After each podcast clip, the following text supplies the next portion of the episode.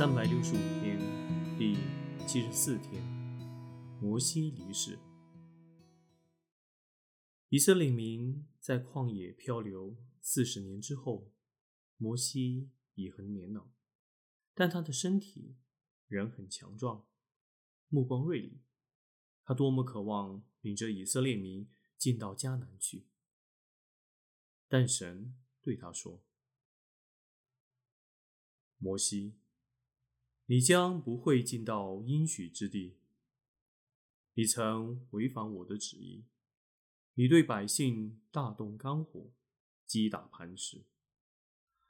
我想教导百姓知道，我是一位慈悲忍耐的神。但你自把自为，破坏了我要给百姓的教训。摩西深感失望。但他知道神的心意已决，便不争辩。但在心底里，他还怪百姓令他大动肝火。虽然你不能进入迦南，你将会见到那地。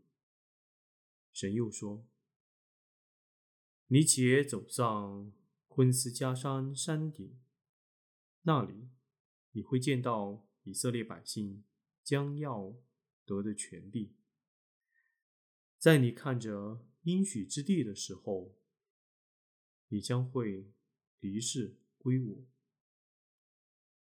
摩西高兴不已，神不让他老弱病死，却让他在鸟瞰他向往进入的应许地全景时接他离世，在上。昆斯加山之前，摩西花了很长的时间向百姓训勉。他重申神的良善，即严严嘱咐百姓遵守律法。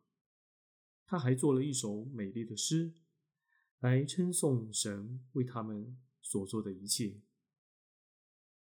接着，按神的嘱咐，他对他忠心的跟随者约书亚。嘱托，要他接续自己做以色列的领袖。最后，摩西攀上了山，在那里山下的应许之地进入眼帘。他看着入神，就在那里，他死了。没有人知道他葬在哪里，神亲自安葬了他。从此以后，再没有像摩西这样伟大的领袖。他行了很多奇事，救以色列民出埃及，令他们平安到达应许之地。神对待他如对朋友一样，与他面对面倾谈。